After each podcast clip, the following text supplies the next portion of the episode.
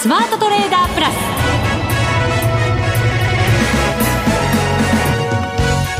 全国のリスナーの皆さんこんにちは。内田まさです。この時間はザ・スマートトレーダープラスをお送りしていきます。この方をご紹介しましょう。国際テクニカルアナリスト福永博之さんです。こんにちは。よろしくお願いします。よろしくお願いします、はい、さて今日大引けの日経平均株価125円58銭安2万1062円98銭で引けています一応2万1000円台は維持して終わってはいるんですけどね。うん、そうですね。はい、まあ、あの、本当2万1000円っていうのが連日取引時間中にこう割り込む価格になってしまっていてですね、えー、まあ一応サポートにはなってはいるんですけども、まあ、今日でそのあの取引時間中割り込んだっていうところで見るともう3日連続なんですよね。そうですね。えー、まあ火水木と今日まで含めて、えー、3日間連続で2万1000円を割り込んでいると。一応火曜日の安値は下回っていないものの。はい。ね、ですから、あのー、そういう意味で言いますと、やっぱり2万1000円が底堅い、要は、まあ、取引時間中割り込むと、あの、一応、まあ、そこが、えー、ある意味その買いのレベルなのかなっていうね、詐欺渋るレベルなのかなっていう見方ができる反面、はい。これを割り込むとですね、えー、またまたちょっと下落の、おまあ、えー、流れが続くというようなことになりかねませんのでそうなんですよね、はい、相場ってなんかこう試して試して何回か叩いて抜けていくみたいな時ってありますよね,、まあ、ですから本当内田さんの今の話にあったようにやっぱ火曜日の、まあ、安値とかですね。まあ、2万1000円割り込むと同時に火曜日の安値にもちょっと迫るとか割り込むって流れになるとまあ後でもちょっとお話をしますが2月の安値近辺までもう節がなくなってしまいますので、はい、そこちょっと注意したいところではありますよね。そうですね。この後詳しく伺っていきたいと思います、はい、よろしくお願いします。はいよろしくお願いしますそれでは番組進めていきましょう。この番組を盛り上げていただくのはリスナーの皆様です。プラスになるトレーダーになるために必要なテクニック心構えなどを今日も身につけましょう。どうぞ最後まで番組にお付き合いください。この番組はマネックス証券の提供でお送りします。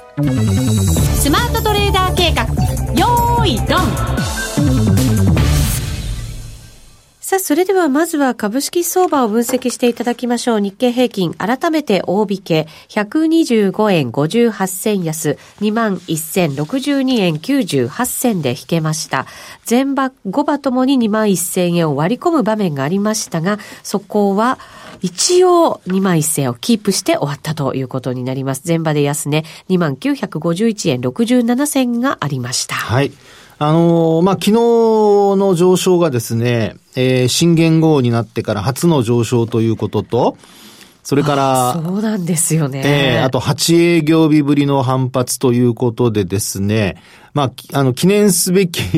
あの、一日だったんですけど、はい。はい。あの、ただまあそうした中でも昨日は、あまあ短期的なトレンドの判断に私などがよく使ってますあの、5日移動平均線なんですが、まあそれをちょっと上回ることができなかった、まあ届かなかったっていうのが昨日の実態ですね。そうですね。抑えられた格好ですかね。下も、しかも下向きのラインですよね。そうですよね。で、あの、下落の角度が緩やかになってたので、あの、昨日の夕方取引終了後のその先物なんか見てますとちょっと強かったのでですね、そのまま、あの、まあ、今日も続伸で抜けるのかなと思っていたんですが、ちょっとだけね、ほっとさせてくれた感じがありました、ね、いや、本当そうなんですよね。で、ニューヨークも一応プラスで終わってましたのでね。はい。まあ、そのあたり期待してたんですけども、まあ、ファーウェイに対する、その、まあ、金融措置というのが、まあ、発動したということで、まあ、本当にあの、タイミングが悪いですよね。はい。えー、で、えー、結果的に、5日移動平均線の下で今日、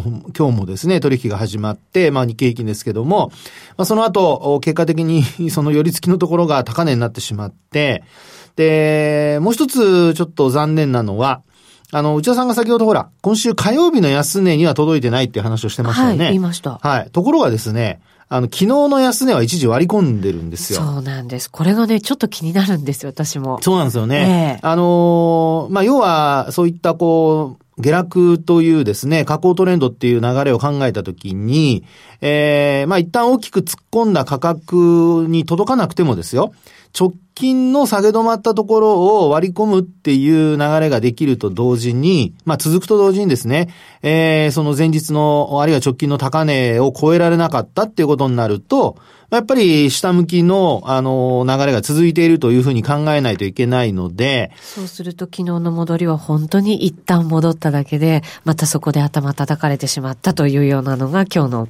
動きですよね。ね、本当そうなっちゃいますよね。えー、まあですから、あの、先物が、あ夜間の間高かったという昨日の動きがですね、結果的に、えー、そうした、その、まあ、上値のその限界を試したというような、まあ、そういう見方もできなくはないということなんですよね。なんか嫌ですね、限界を試したって。ね、うん、ですから、それも、その、まあ、あえー、トランプ大統領の、そうした、まあ、あるいはアメリカのその、ファーウェイの金融措置等が発動されなければ、まあ、たらればであれなんですけども、あの、変わったかもしれないんですが、はい、まあでも結果的に、えー、東京市場ではそちらが、まあ、売り圧力につ、あの、まあ、つながったというようなことがですね、まあ、やはり今日の日中の解説を見ていても、まあ、よく聞かれましたよね。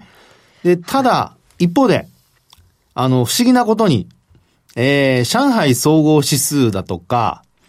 こちらは今日の取引時間中で見ると、まだ、あ、もう取引終わった、もうちょっとで終わるんですかね。えー、これ、一応今、プラスで。それをね、言おうと思ってたわけですよ。やっぱりね。なんかね、釈然としないじゃないですか。はい、なんでじゃあ日本だけって、ね、言いたくなりますよね。そうなんですよね。韓国なんかも下がってますけど。まあね。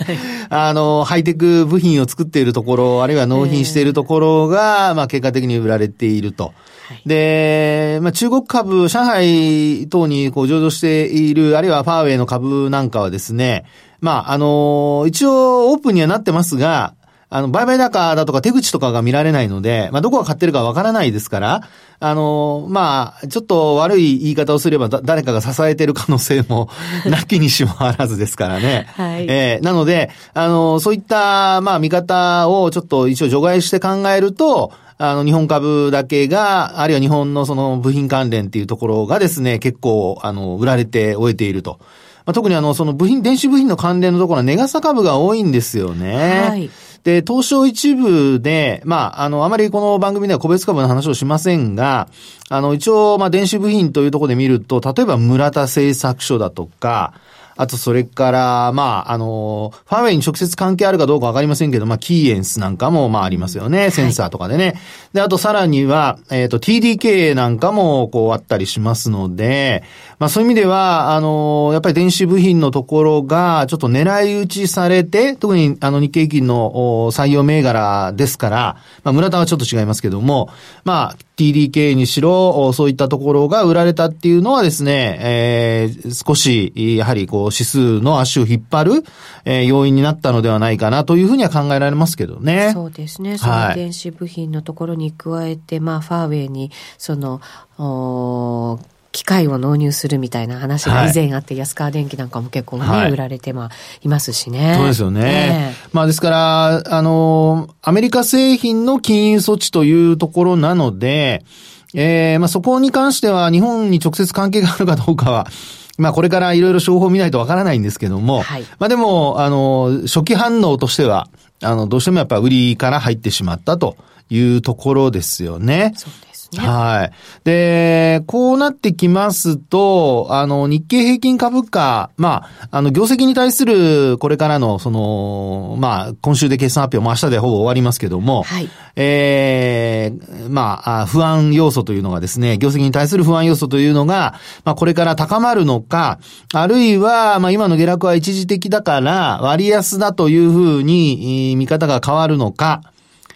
まあ、今の流れからすると、やっぱり業績に対する不安がですね、はい、少しずつ高まるのかなというところでしょうかね。そうですね。見通しにくいですもんね、この先が。本当そうですよね。えー、ですので、あのー、まあ、今、昨日でまた PR12 倍をちょっと超えましたけど、はい、今日また PR はおそらくこの調子だと11倍台うん、これまでだったらね、本当に買いが入ってもおかしくない水準ではあるんですけどね。そうですよね。で、ただまあ、為替の方では一応109円台の、まあ、今は、まあ、半ばよりちょい下ぐらいですかね。46銭、47銭あたりで取引されています。そうですね。ですから、あの、想定為替レート等で見た、えー今期のその各企業の予想レートっていうのがだいたい、まあ、低いところで108円から7円ぐらい、もっと低いところもありますけども、まあ、だいた18円台というふうに見ていただくといいのかなと思いますので、まあ、そういう意味では、あの、決してその為替レートが、円高になっていて、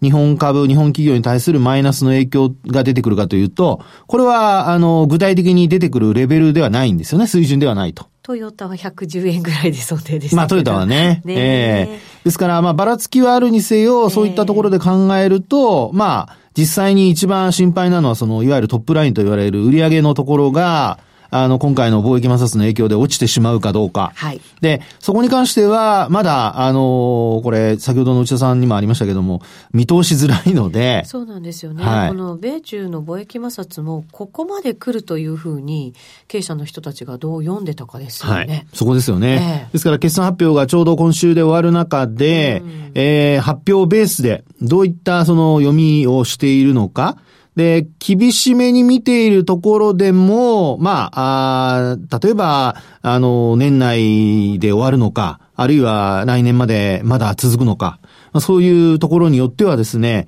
まあ、業績に対する見方はだいぶ変わってくると思いますので、もう本当にあの今の段階で割高割安というのをですね、議論するのはちょっと、ええまあ、不透明要素が多すぎるかなと。本当そうですね。あの、経営者の方々のなんか見通しの話聞いてても本当にそれぞれで、もう今年1年はもう本当にあの全然復活できないっていうようなことをおっしゃる経営者も中にはいますし、逆もまたね、そうですよねいらっしゃいますし、はい本当わからないですよね。本当そうですよね。えで、あともう一つ、あの、日経平均の PR 等を見るときにですね、いつも、あの、引き合いに出したお話をしてるんですけど、今回の決算は、あの、まあ、私はちょっと注意した方がいいかなと思ってるんですね。はい。で、なぜかというと、あのーまあ、例えば決算発表がこういろいろこう出てくる中で、業績発表見てると意外とやっぱり前期悪くて、で、まあ今期持ち直すというような見方があるんですが、そうですね。はいまた後半ぐらいからっていうね、ところも多いですけど。ただですね、前期落ち込んだ分を全てカバーして伸びるかというとそうではないと。うん。で、そうなると、どちらかというと、まあ、あの、今期、一応前期比で見れば増益なんですけど、流れからすると下向き？にもかかわらず、あの、まあ、あー日経平均の EPS は上昇してるんですよね。過去最高水準。はい。で、これ、この、あの、まあ、マジックでもトリックでも何でもないんですけどね、この数字の変化っていうのは何だろうっていうふうに考えたときに、一つの、あの、まあ、あの、まあ、イメージというか想定される、まあ、要因としてはですね、あの、決算発表で、今期の予想を出してる企業と出してない企業ありますよね。はい。で、出してない企業の数値をどう扱うか。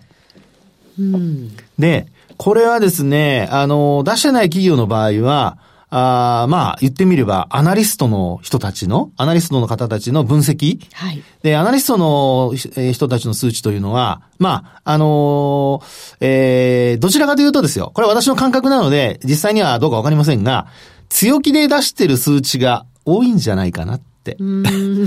職業柄。いや職業柄っていうと、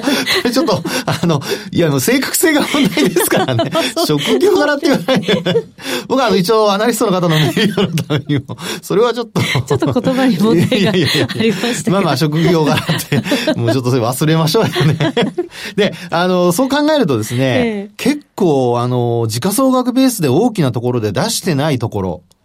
これあの、一番大きいのは、ソフトバンクグループなんですよ。はい。で、ソフトバンクグループの前期の、ええまあ、あの、営業利益ですね。これあの、トヨタに次ぐ2兆数千億円。はい。で、これがですよ、もし今期増益というふうに見ていたとした場合、まあ、ひょっとしたらトヨタの予想を抜いちゃうかもしれない。で、そうなるとですね、はい。トヨタ自動車も2兆円ちょっとの、まあ、今、えー前期は、あの、2兆数千億円で、あの、ソフトバンクグループ上回ってましたけども、そういう形でその時価総額が大きくて、なおかつ、あの、まあ、営業利益の水準が高い企業がそれまた増益だというふうに判断された場合、これあの、他の、まあ、あ時価総額が小さな企業のですね、あの、減益、あるいは業績の悪化というのを全部隠しちゃう可能性があるんですよね。はい。で、特に、まあ、あの、ソフトバンクグループの決算発表の後から、要は直近になってですね、一株当たり利益が上昇してきているんですよ。最高水準まで。この間は1785円ぐらいまで行きましたから、はい、もう1800円に届こうかっていうところだったので、まあ、その辺をですね、ちょっと、まあ、あの、これ本当私の個人的な、あの、まあ今分析なので、え実際にこのデータもね、あの、どういうデータ使われてるか、これあの、えブラックボックスになってますから、あの、わかりませんのでね、なんとも言えないんですけども、強気のデータで覆い隠されてるとなると、これやっぱり株価は、日経平均はしっかりはしてるものの、トピックスがこう下落しているっていうこの、まあ実際のこの動きを見るとですね、えー、やっぱり実態ベースとしてはトピックスの方の値動きを、まあこれまでお話してましたけども、えー、重視しないとですね、まあなかなか、あの、ご自身のお持ちの銘柄、あるいは、あの、マーケット全体の、えー、動きを反映できないのではないかと。はい。まあその辺をですね、今回の決算発表、まあ明日で終わりますけれども、まあ一応、あの全体の、その、水準、はい、それからあと、今期の予想を出していない企業が、まあどのぐらいあるのかも、225採用銘柄でね、含めて、で、あとはアナリストの予想が、まあどんな状況になってるかっていうところも含めてみると、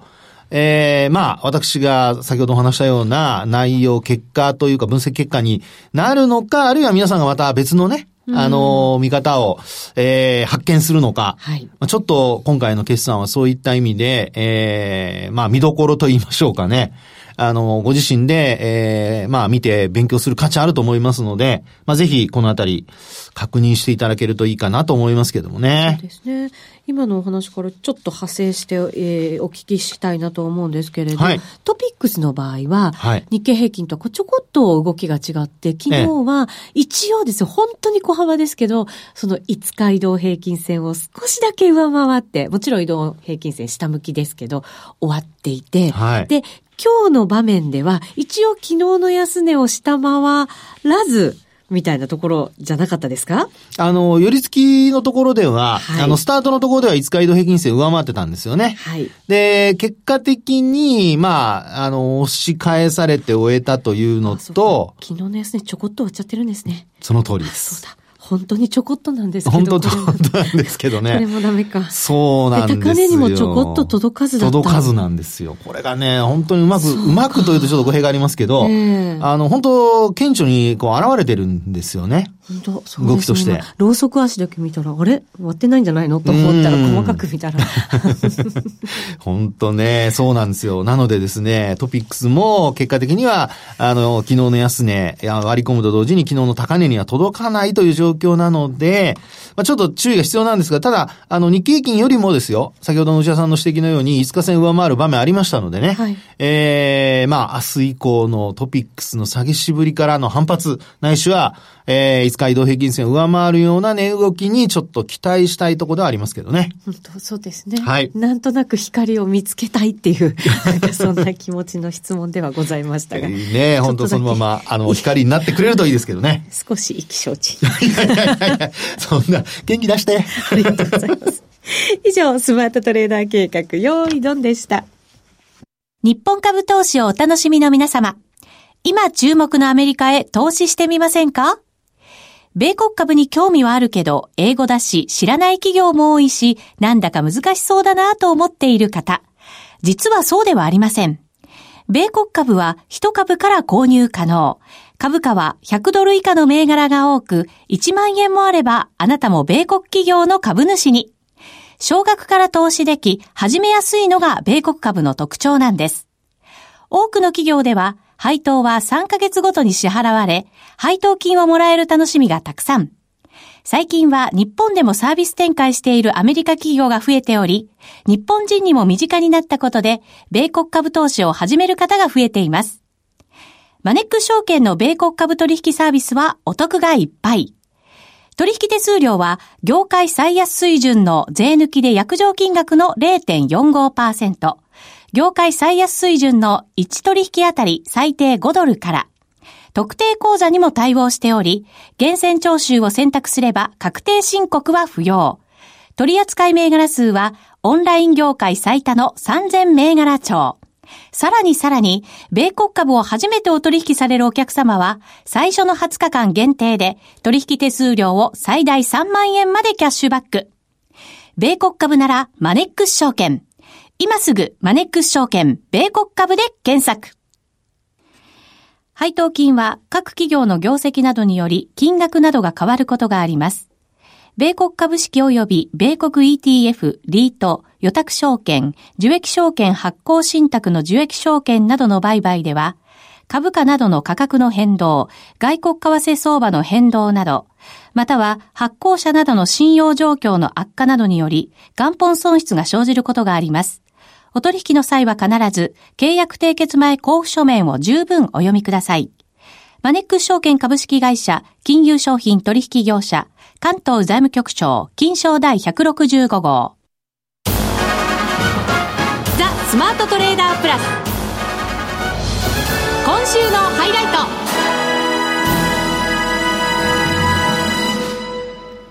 それではここからは為替の動きです。現在ドル円109円46銭47銭あたりでの推移となっています。はい。あのー、まあ、先週ですかね、先週末、ドル円の動きというのが、まあ、あのー、要は、えー、と、ちょうど週末でしたから、あの、ニューヨークの終わりのところですよね。まあ、そこにかけて、あの、ドル円ちょっと戻して終えていたんですよね。はい。で、そこからですね、あの、まあ、要は今週の月曜日というところで移っていくわけなんですけど、まあ、そこで、えー、少しこう上昇期待というのがその週末の時点ではあったんですが、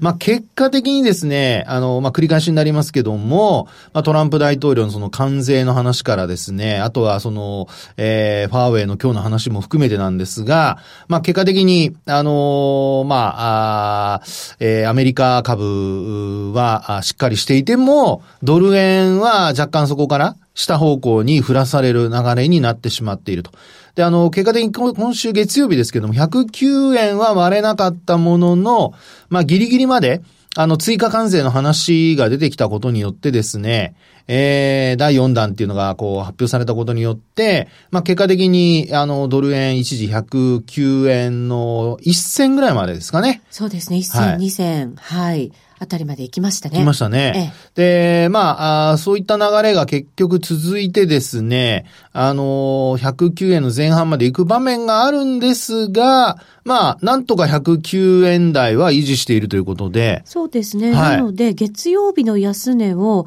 このところ下回らず、はい。えー、そして高値も上回らずというような、そうそうそうそう中にずっとね、押し込められた感のある、はい、動きになってますよね。そうですね。えー、ですから月曜日からの値動きは、まあまさにその月曜日の値幅の範囲内で、火、水、木というふうに動いてるっていう流れになりますから。値、うん、動きがまたさらに小さくなってますよね。そうです、そうです。そういうことですよね。えー、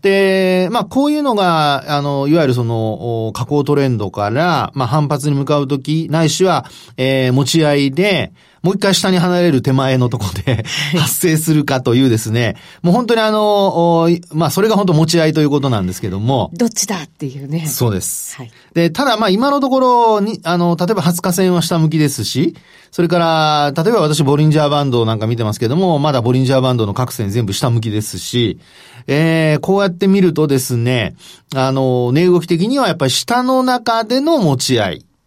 というふうに、ちょっと、あの、先週末からもう、あの、土日を挟んで月曜日、えー、明けたところで、ちょっと変わってきてしまっているというような、そんな流れになっちゃってるんですよね。そうすると、この今の持ち合い状況のその先にあるのは、はい。下方向にさらに加速していくというようなイメージ。はい、今のところはですよ。で、それをですね、打破するために、あの、株のところでもお話してますように、えー、前日の高値や、あるいは直近の高値、あるいは直近の安値や、ちょ、えー、まあ、前日の安値。まあ、そういったものをブレイクできるかどうか。はい。ですから、そのブレイクするかどうかというところでブレイクできない場合は、もうずっと持ち合いになってくるので、あの、トレードされてる方は、もう本当にあの狭い値幅の中で、えー、まず買うタイミング、売るタイミングを、あの、引き付けて、えー、まあ逆張りで行くのか、あるいは、その、トレンドフォローで、えー、上方向に行き始めたらもうすぐ乗っかってすぐ降りる。という風にするのかですね。まあそういうその、まあ売買のタイミングというのが持ち合いの時にはすごく重要になってくると。そうですね。はい。動き待ち。そうなんですよね。ですね。はい。で、あと、昨日もちょっとこう、値動き見てますと、あのー、まあ、中国に対する、関税の話だとか、あの、金融の話だとか、あ厳しい態度で臨んでいるにもかかわらず、欧州の自動車でしたっけね。はい。これに関しては、あの、関税をかけるのを半年遅らせるという、えー、そういう話が出てきてますよね。はい。で、それによって、あの、ドル円が一時、ドーンとこう、まあ、ドーンとと言っても数十銭なんですけど、まあ、動く場面があったりだとか、ちょっとこう、まあ、トランプ大統領なんか、えー、なんて言うんでしょうか、あの、えー、七面楚歌でしたっけ？何でしたっけね？四面楚歌？七面楚歌？七面になったら、七面鳥になっちゃいますね。全然違うものに。四面楚歌ね。はい。もうすみません、日本語の勉強があの足りなくて申し訳ないです。あの、まあ、要は孤立無縁にならないように、はい、あの、いろんな国にですね、なんかちょっと、まあ、これは私の、これも私の個人的な感想ですけど、配慮しているような、そうですね。ええ、ある意味だから、中国との差を見せつけるというか、そういう感じですよね。中国をこう締め付けていくために、はい、他はちょっと緩く。ね。本当になんかもう、まあ、ちょっといじめじゃないですけどもね、ちょっと中国、まあ中国はあの強いので、あの、いじめっていうのは弱い人をいじめるのがいじめですけども、あの、お互いのこれ、つばぜり合いですからね。それだけね、中国はやっぱり脅威になってるっていうことの表れがね、なんか必死さが見えてはきますよね。そうですよね。ね、本当そうだと思います。ですから、あの、これ、やっぱりね、長引く可能性があるのと、あの、もう、今予想されているのは、ええー、まあ、いい面では昨日のようにですよ。あの、関税の、あの、関税をかける期間を延長するとか、先に伸ばすとか、それからあと、あの、まあ、あ日本とのね、対話でも、こう、6月に来たりだとか、いろんなことをやってですね、ええー、まあ、対面での、その、好印象というのを植え付けようとする。まあ、その一方で、えー、中国に対しては厳しく出てくるという、はい、こういう動きですから、まあ、その予想外のことをすると、おそらくマーケットは織り込んでいない分、上にも下にも触れやすくなるのかなと。で、まあ、あの、ショートポジション持ってる人は、いい話が出た時にはこれも注意をしないといけないんですけど、あのまあ、ロングポジション持ってる人は少ないとは思うんですけど、もし持ってる人がいたとしたら、これはもう本当にあの、さっきお話したように、持ち合いから下、で、なおかつ、これはドル円の話ですけども、持ち合いから、まあ仮に下方向へ行ったとして、で、なおかつトレンド分析では下向いてるわけですから、これはあの結構加速しちゃう可能性ありますよね。で、そこで、あの、以前も話しましたけども、えー、これあの、1月の31日のですね、えー、100、えっと、これは8円の40銭台ですね。はい、そうですね、ありますね、はい。この辺まで行ったり、これ割り込むっていうことも考えられなくはないので、もう本当にあの、ドル円に関しては、今、持ち合いの中にある間は短期で、で、超えたら、ちょっと、おまあ、逆のポジションを持っている人は注意をするというふうにする必要があるのかなというふうには思いますね。はい、わかりました。さて、あっという間にお別れのお時間近づいてきました。ここまでのお相手は、福永博之と内田まさでお送りしました。それでは皆さん、また来週ま、この番組はマネックス証券の提供でお送りしました。